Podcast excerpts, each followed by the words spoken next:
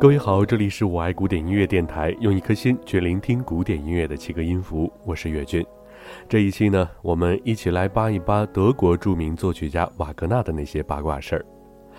瓦格纳作为一个神一般的音乐大师，自是不用多说，他是一个伟大的天才，就构建宏大、壮伟、瑰丽的音乐体系而言，堪比哲学领域里的康德和黑格尔。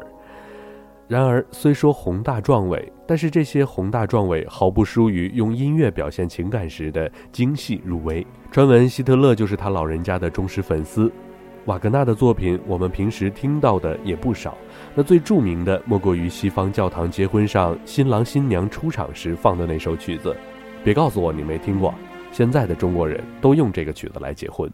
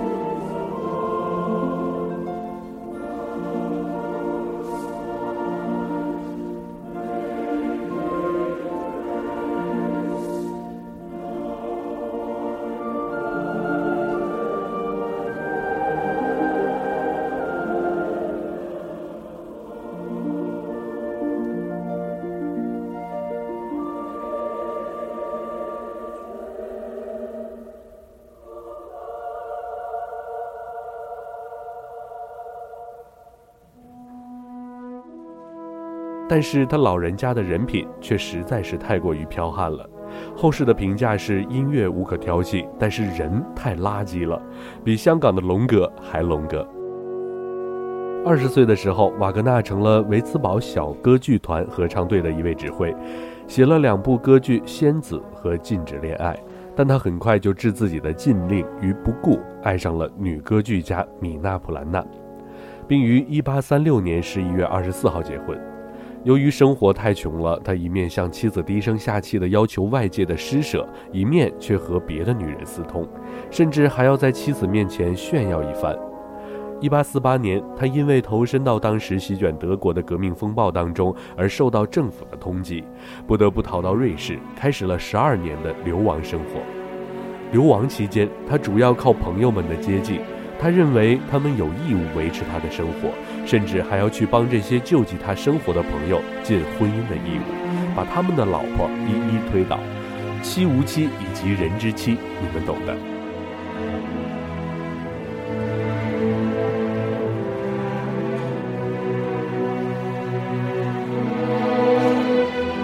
后来呢，瓦格纳得到了世界顶尖级的钢琴大师李斯特的无私帮助和尽力提携，后者呢为前者的前途甚至牺牲了自己的前途。李斯特担任魏玛剧院的指挥，本可以通过交响乐、圣乐和歌剧的创作来巩固自己的声誉，可是他把时间和精力花在了瓦格纳身上。瓦格纳很快就做出了报答，他爱上了李斯特已婚的小女儿科西玛，偷偷地带着她私奔了。他们的恋爱事件成了丑闻，但这并不妨碍科西玛对瓦格纳的崇拜，他甚至为他生了2个孩子。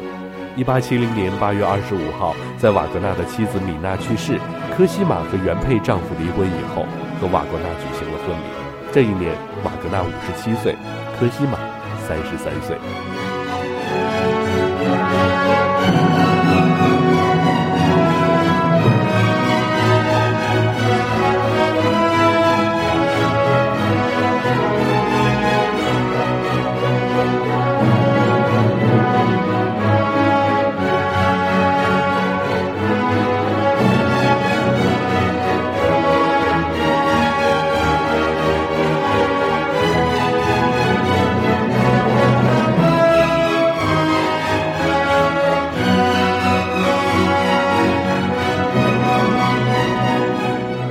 最后，瓦格纳终于找到了终生的饭票。巴伐利亚的路德维希二世开销非常大，然而他在有米的状况下，对之前借的那些钱从来就没还过。